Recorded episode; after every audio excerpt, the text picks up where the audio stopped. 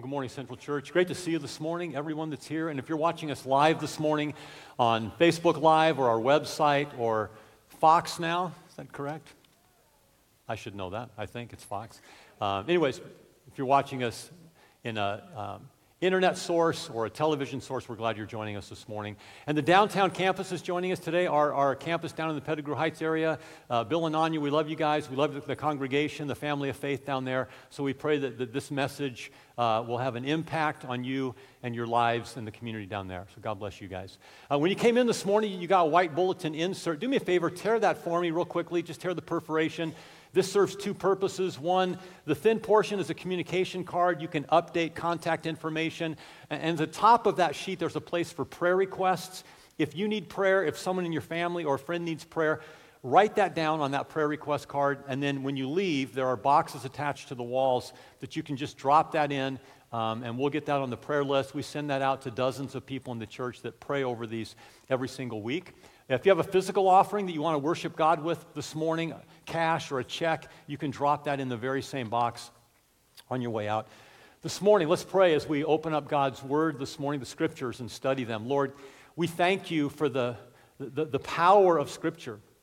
Your word describes Scripture as being alive and active and sharper than a two-edged sword, even able to pierce to the point of our attitudes and our desires, and Lord, causing us to be convicted of things that we're doing that aren't right and helping to instruct us in things that are right. God, thank you for the power of Scripture. And Holy Spirit, we thank you this morning that you are here. You are here whether we're here live or whether we're watching from a living room or another congregation or on television. You're with everyone that's watching right now to open our hearts and to reveal to us the truth of Scripture. Jesus, you said the Holy Spirit would lead us in truth. The Holy Spirit would reveal truth. And so we need you to do that today, Lord, so that we can apply this in our lives and see transformation. That's our heart today, God. So we pray all these things in Christ's name. Amen. Man, it is great to see all of you this morning. I hope you brought a Bible. If you have one, turn to the Gospel of John, chapter 14. If you hit the New Testament, you're on the right path. It's just four books away, Matthew, Mark, Luke, and then John. If you need a Bible, there's probably one in the seat in front of you, or if you're up front, maybe under one of the seats. John chapter 14, we're going to be there in just a moment.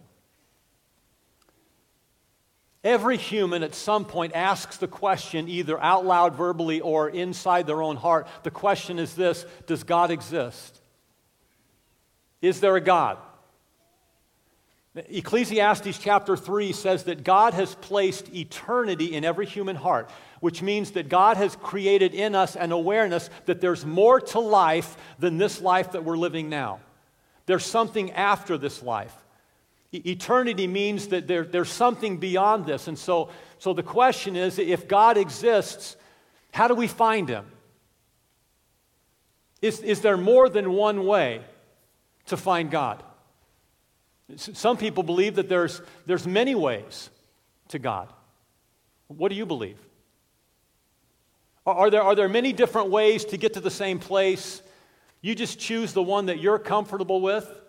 What do the people in your relational world believe about God or about heaven? Is there lots of ways to get there? And it just depends on you and what you're comfortable with. That's what Jesus addresses in John chapter 14, the first few verses. A couple of weeks ago, I was at my mom's house in California. My mom's in her mid-80s, and she had a friend over, a lady friend over, super pleasant, warm lady.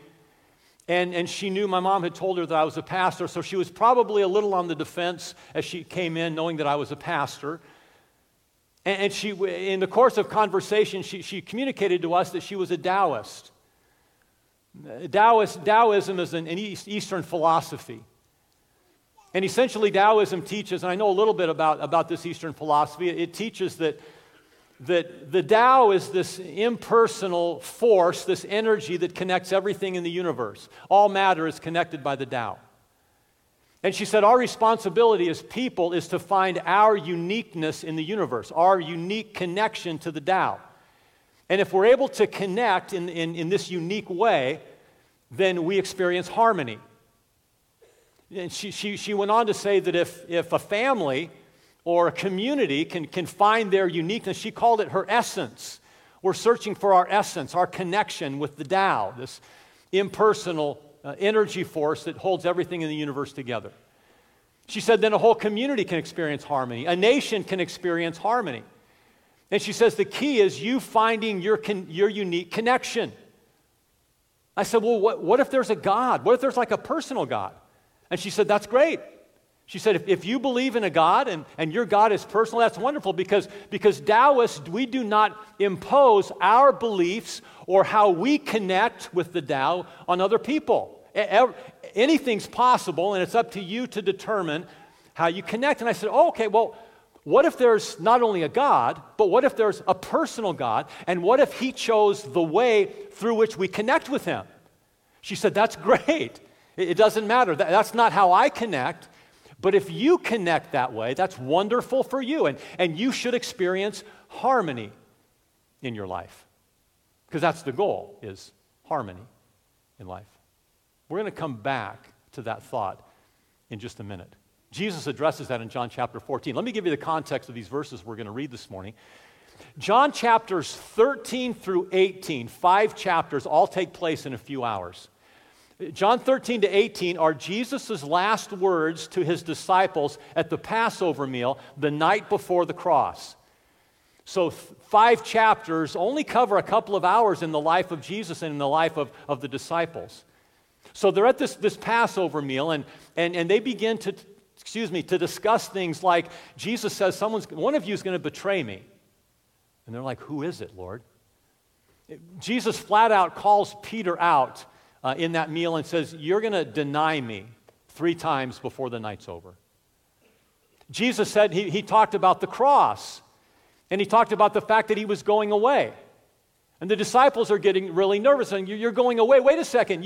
You said you were going to set up your kingdom. You said that we were going to be a part of your kingdom. Where are you going? And so the disciples begin to be very anxious and very nervous in this moment as they're sharing this meal with Jesus. And we pick it up in John chapter 14, verse 1. Jesus says, do not let your heart be troubled. Let's pause there. Jesus is literally saying, in the Greek grammar there, he's saying, stop allowing your heart to be fearful. Jesus would indicate that we have some control over the level of anxiety in our lives. Stop being worried about what's going to happen. Stop being worried about the future, which you can't control. Stop allowing your heart to run wild with imaginations and fear and what's going on. How do we do that? Verse 2, believe in God, trust in God, and trust also in me. Trust that we have a secure future for you. Trust that we have a good plan for your life. Believe in God. Believe also in me. In my Father's house, Jesus says, are many dwelling places or many rooms. If it were not so, I would have told you. I am going to prepare a place there for you in my Father's house.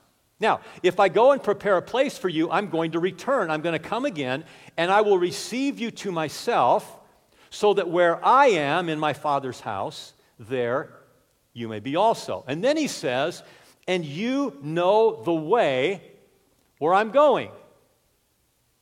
And Thomas says, wait, no, we don't know where you're going. You've not been clear about where you're going. And so then he asks the question that all humanity asks. What's the way? How do we get there? In verse 6. How do we know the way? And Jesus said to him, one of the most famous passages of Scripture in all of the Bible, Jesus said, I am the way, and I am the truth, and I am the life.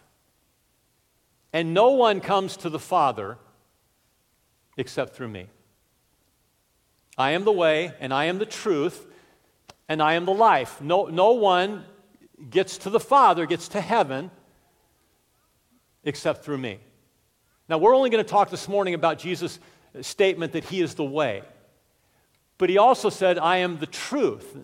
When Jesus talks about the truth, when he says, I am the truth, he means I am the truth about who God is. I am the full revelation. I am the full unveiling. I am the perfect expression of who God is. In fact, later in those verses, Jesus says to Philip, if you've seen me, you've seen the Father.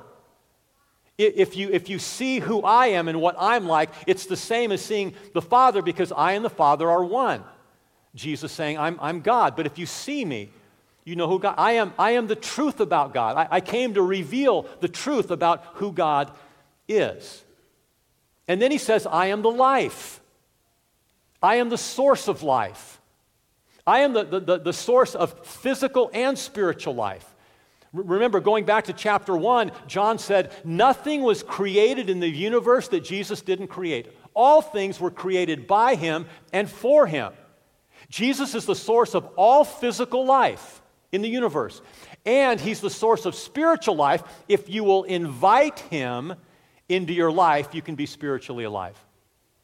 So you can have physical life and spiritual life through Christ. I am the truth and I am the life. But Jesus said also, I am the way. Now, what does he mean by saying, I am the way? I want to talk just for a few minutes about the way to God. What is the way to God?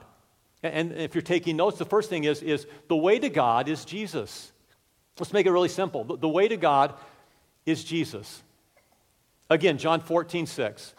Jesus said, I am the way and the truth and the life, and no one comes to the Father except through me.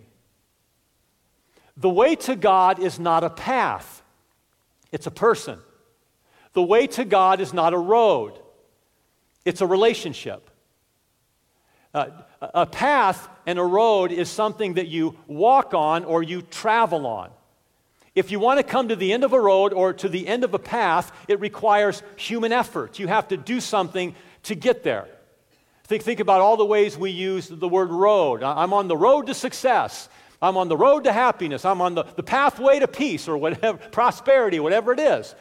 It means that there are things that you do along the way to get to the end of the road. There is some human effort involved. My wife, Charlene, and I, whenever we travel to see one of our kids in St. Louis or Houston or Southern California, we get on Google Maps and we look up running trails or walking paths. And we'll find where they are, and if there's a good one, we'll go, and I will run, and she will walk, or we'll walk together, or whatever. That doesn't happen too often. It's usually me running and you walking, but but we find the path. And if we want to get to the end of the path, we do the walking. It's human effort involved. Jesus said, the way to God is not a path that you travel. It's a person you trust. It's not a path that you travel. It's a person that you trust. The Jews mixed it up. The Jews believed that if you were going to find your way to God, it was because of religious activity. You had to keep the law. There were rigid requirements that you had to keep in order to be accepted by God. So back in John chapter 6, we read this. The Jews were saying to him, what are we to do? Notice the emphasis on action. What are we to do so that we may accomplish the works of God? It's the works of God that get us into right standing with God. It's the works of God that bring us into this relationship with God. So what do we have to do, Lord, to accomplish the works? And Jesus sort of plays along with their game, and he says, the works of God are that you believe in him. That you believe in me. This isn't about human effort. This is about faith. This is about trusting Jesus Christ, trusting who he said he was, trusting who the prophets said he was. It's actually believing that Jesus Christ is God in the flesh, that Jesus was God in heaven, fully God, but he took on flesh and blood. And he lived a sinless life, and he died a criminal's death on a cross. And on the cross, he bore the sins of all of humanity because he was the only person ever born into this world that was qualified to bear the sin of the world because he had no sin. He was born of a virgin, not Adam's seed. Only human that could ever bear the weight of sin. You have to believe in Christ, that he took sin on himself, that he was buried, that he was placed in a tomb, and after 3 days he rose from the dead, and then he ascended to God the Father 40 days later, and now he sits at the right hand of the Father in authority. That's believing in Christ, not believing that you're a good enough person to earn salvation and to earn God's favor. It's simply believing that Jesus died for your sin because you couldn't die for your own sin, because you're a sinner. The way to God is a relationship with Jesus Christ. Here's the challenge.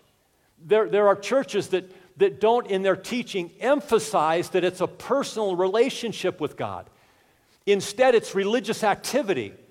It's things that we have to do. We have to stay in good standing with the church. I mean, get divorced, do that sin. Whoa, you're probably out because you're not in right standing with the church, which has nothing to do with faith in Christ.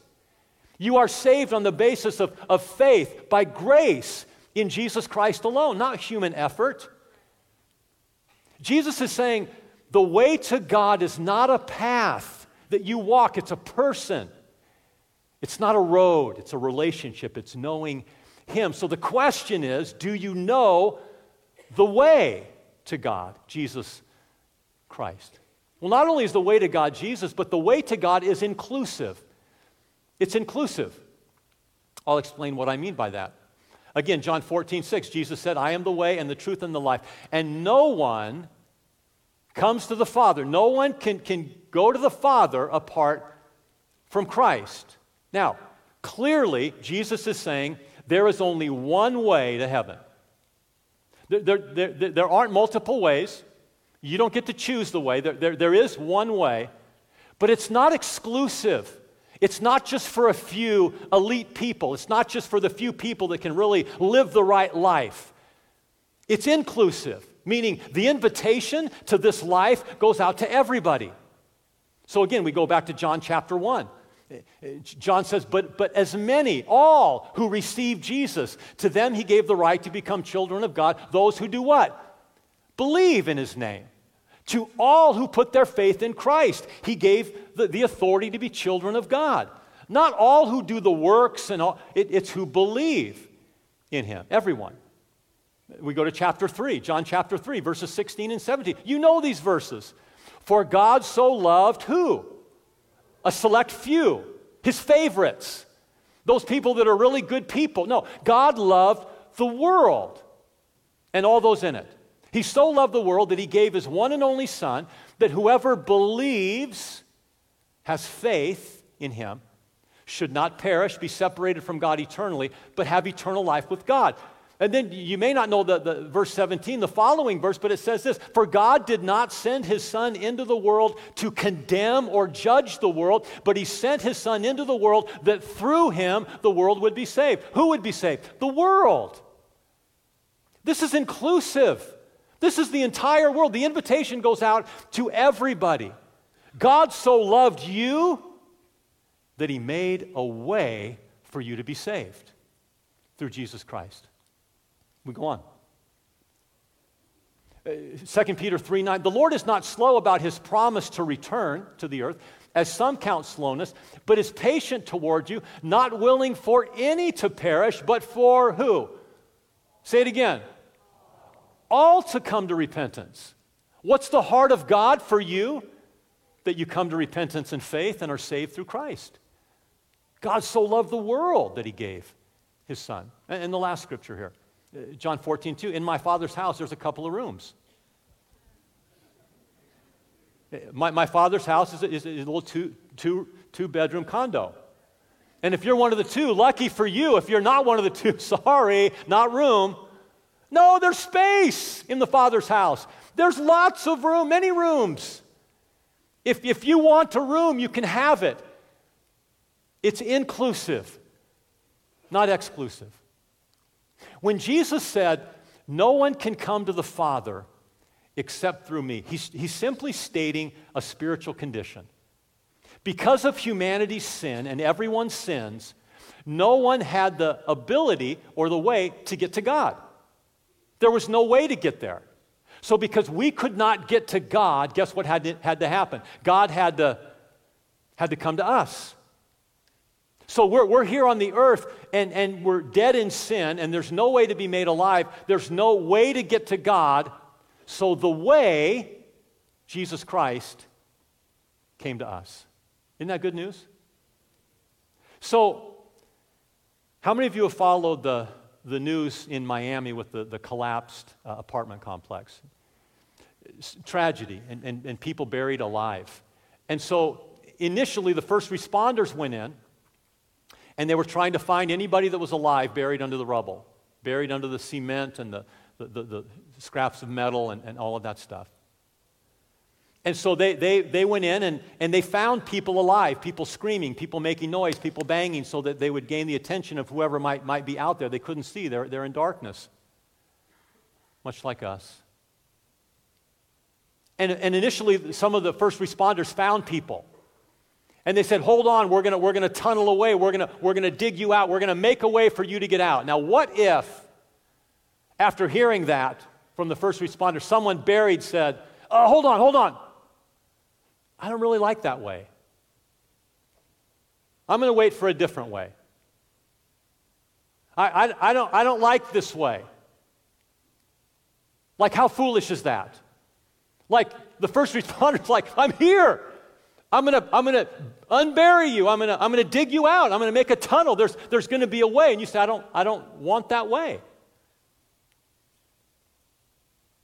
And that's what people do. Buried in the rubble of sin, Jesus Christ comes to the earth and begins to unbury them and says, I'm here. I have a way out. And they say, I don't like that way. It may be the only way, but it's the way that Jesus offers every single person. I'm offering you a way out through me. Now back to my mom's friend. Why did she adopt and like Taoism? Because Taoism teaches that you can determine the way to God. You can decide for yourself how to get there. Essentially, you can live the life that you want to live, and it's all good. And no one's going to impose on you their way. Your way is the only important way. See, people like for there to be many ways to God, because they can choose the way they like. They can choose the way that fits their lifestyle. They don't want to live differently. They don't like the way of Jesus. They don't want to follow that way. So they're more comfortable with their own way. Where are you today? Are you willing to say, Jesus, you are the only way out of the rubble. You're the only way out of being buried alive. I accept your way. Or, no thanks. I'm gonna find my own way. And here's the reality, friends. That way is never coming. That way is never coming to you in the rubble and is going to dig you out. There is only one who can dig you out of that, and it's Jesus Christ. Have you accepted the way? It's an inclusive way. It's not exclusive. He comes to each of us and offers us life through him. The way to God is not only Jesus, and the way to God is not only inclusive, but the way to God is future. The whole first part of this text is future-oriented, and here's what it says in verses 2 and 3. Jesus says, in my Father's house are many rooms. It's a reference to heaven, the Father's house at this point. If that were not so, I would have told you, because I'm going there to prepare a place for you. And if I go and prepare a place for you, I am coming again, and I will take you to myself, so that where I am, you may be there also. Jesus is not talking about the earth. He's talking about going to the Father's house. At this point, that's heaven. This is a reference to the rapture of the church. Now, if you were here for our Revelation series, let me give you a little bit of an end times timeline that we talk about. We are currently in the church age. The church age began after the resurrection of Jesus and his ascension to heaven, and the church was born. The church was started. And so from that point on, we've been going out and sharing Jesus, preaching the gospel with anybody that we can find. Global missionaries, local missionaries, you and I in our relational worlds, sharing Jesus, trying to get as many people to know Christ as we can. That's the church age. The church age is going to end with the rapture of the church. The rapture of the church is when Jesus returns and talks about what he's talking about in these verses. I'm coming, I'm preparing a place, I'm coming back for you, and then I'm taking you back to my Father's house. So at the end of the church age, the church is raptured, taken with Jesus for a period of 7 human years. During those 7 human years on the earth, there's tribulation. During the 7 years of tribulation on the earth. At the end of the 7-year period, Jesus returns to the earth with his church, and he establishes his kingdom on the earth for 1,000 years. It's called the millennium. Jesus will reign from literal Jerusalem on the throne of David. He will reign there for 1,000 years on the earth. At the end of the 1,000 years, Satan is going to be thrown into hell forever. And at that point, Jesus said there's going to be the creation of a new heaven and a new earth. And the dwelling of God is going to come to the earth, and we're going to live with God then forever in this new earth and new heavens, this new universe that God's going to create. So when Jesus says, I'm going away, I'm preparing a place, I'm going to come back to you, then I'm going to take you back to that place, that's not the second coming of Christ before the 1,000-year period, because it would be on earth. But this is a different place. So my question is, there's nothing in prophecy that says something still has yet to take place before the rapture. The rapture could happen at any moment. Christ could come back for his bride at any moment and catch her up and take her away. The question is, are you going to be left behind? See, the way to God is future, but we prepare for it now. Are you prepared for the return of Jesus Christ? Have you accepted the way? Have you entered into a relationship with Jesus and become part of his church, part of his bride, so that when he returns, you're part of that group that goes with him to the Father's house for the marriage supper of the Lamb? Well, the way to God is not only future, but the way to God is present. If you're taking notes. The way to God is present. Jesus said, I am the way, the truth, and the life. Present tense, continuous in the Greek. I am now, and I will always be the way. We just said there's future implications to the way, but there's also present day implications to the way. Because when Jesus says, when he talks about I am the way, he means I'm not only the way to heaven, but I'm the way to a new life now. I'm calling you to a different life through me. I'm calling you to live according to the way I lived. Did you know that there's a higher way to live than humanity is living without Christ? There's a better way to live. There's a holier way to live. There's a redeemed way to live that Jesus demonstrated for us. And he calls us to live that life. Did you know that Christianity in the first century was not called Christianity?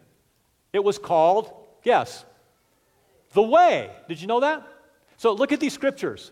Write these scriptures down. They talk about people who are involved with the way.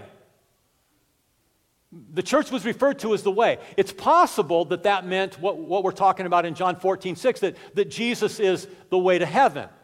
But that's not likely. What's more likely is they were identified as the way because they lived according to the way Jesus lived. They lived more like Jesus than like the world. They lived according to the way. Like, would the world today say that about the church? Would they still call us the way, that we live according to the way of Jesus? Like, sometimes I doubt it. Sometimes I think the line of demarcation between the church and the world is kind of blurred. Like, there's not a clear line sometimes. Like, I don't know if when people look at Christians today, they think that, wow, they are so much like the way Jesus lived. And yet Jesus calls us to this higher place, this holier place, this different life, a new way of living. See, the way is present right now in our lives. And here's the problem. I don't live according to the way. I look back on 40 years of marriage. I've not lived according to Christ's way as a husband. I've been harsh. I've been impatient. I've been rude. I've been mean. I've fallen short of the way that Jesus expects a husband to treat his bride. Jesus doesn't treat his bride like that. There's a higher standard for me, and I fall short. I fell short as a dad. Didn't do the right things, didn't direct them in the right way, wasn't the best example for my children. They turned out okay, but only by the grace of God. Like I really didn't follow the way like I should have. I don't follow the way in the way I think, in my thoughts, in my words. I don't follow the way of Jesus. I don't follow the way in my attitudes. Sometimes I'm a mess. Sometimes I fall so short of the way. And yet God still calls me to this higher, holier, better, redeemed way to live through Christ and gives me no excuse. How do I know that? Let's look at the scripture. John 10:10, Jesus says, the thief only comes to kill and steal and destroy. I came, Jesus said, I came so that everyone would have life, and he didn't stop there, even life to its fullest. Jesus demonstrated how God intended humanity to live. That's full life. And that's how we're supposed to live. I came that you would have life, even full life, abundant life. Are you living it? Let's go on. Colossians 1:29, Paul says, to do this, I work and I struggle using Christ's great strength that works so powerfully in me. In order to accomplish the purpose of God, I do it by the strength that God provides, the strength of Christ that works so mightily inside of me. Let's go on. Philippians 2:13, Paul says, God is working in you, giving you both the desire and the power to do what pleases Him. God doesn't let me off the hook, friends. I wish He did. I wish there was a mid-standard. Jeff would probably aspire to the mid-standard of Jesus. It's full standard. Paul says, I've got things to do. God's called me, and I do it by the power that Jesus works in me. God is working in you both to give you the desire and the power to do what pleases Him. There is a way to live differently in life. Have you encountered the way? You can't live according to the way of Jesus unless you know Jesus. It's the power of Christ in us. So let me ask you the question, what is the area of life right now that you are falling short of the way? And making excuses. I'll never be that. I could never change that. Really? That's not what Jesus expects. See, many of us live in this theology of the way that says, the way is future. I've put my trust in Jesus Christ. I'm convinced of my salvation. My sin has been forgiven. I'm good with God, and one day I'm going to go to heaven, and I'm going to live mid-standard or low-standard the rest of my life.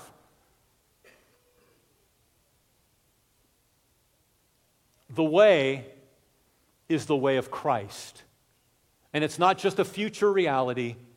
It's a present reality that He empowers to live according to.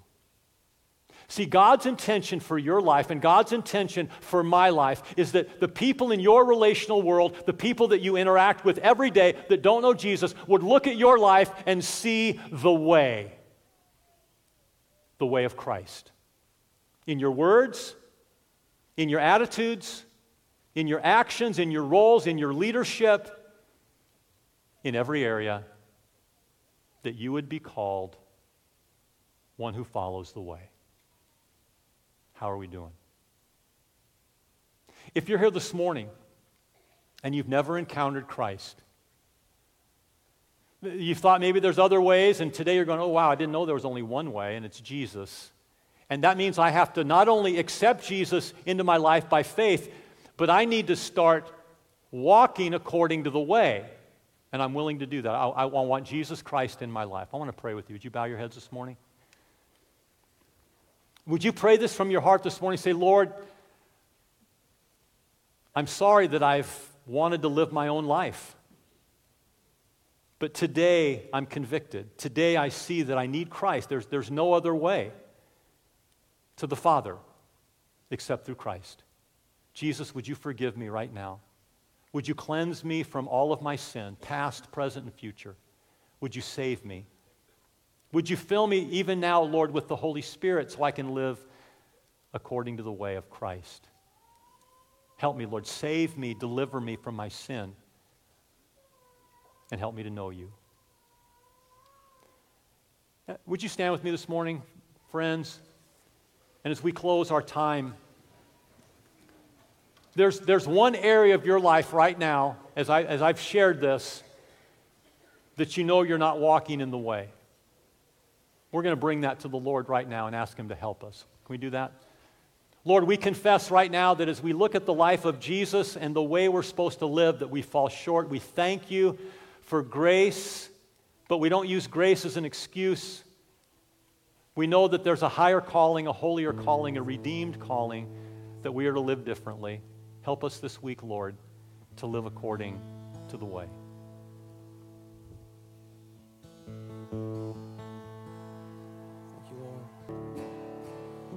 As you go out this week, how could you lovingly share the truth of John 14:6 with people in your relational world without condemning or imposing? How can you introduce them to the way? Because many don't believe in the way. How can you have an impact on those in your world that Jesus came to undig and bury out of the rubble of sin? How can you lovingly offer them the way? As you exit this morning, remember there are boxes for your prayer requests and offerings. And if you need prayer this morning, you'd like some prayer, personal prayer. We have people that are going to be available down here in front. Just come down. Those that are with you will wait. If you would just like someone to pray with you, maybe about that area that we talked about, that you're falling short of Christ's way. When there was no way to God, God came to us. May you choose Jesus Christ, the only way to God. And may the power of Jesus Christ open a new way to live life. Amen. God bless you today.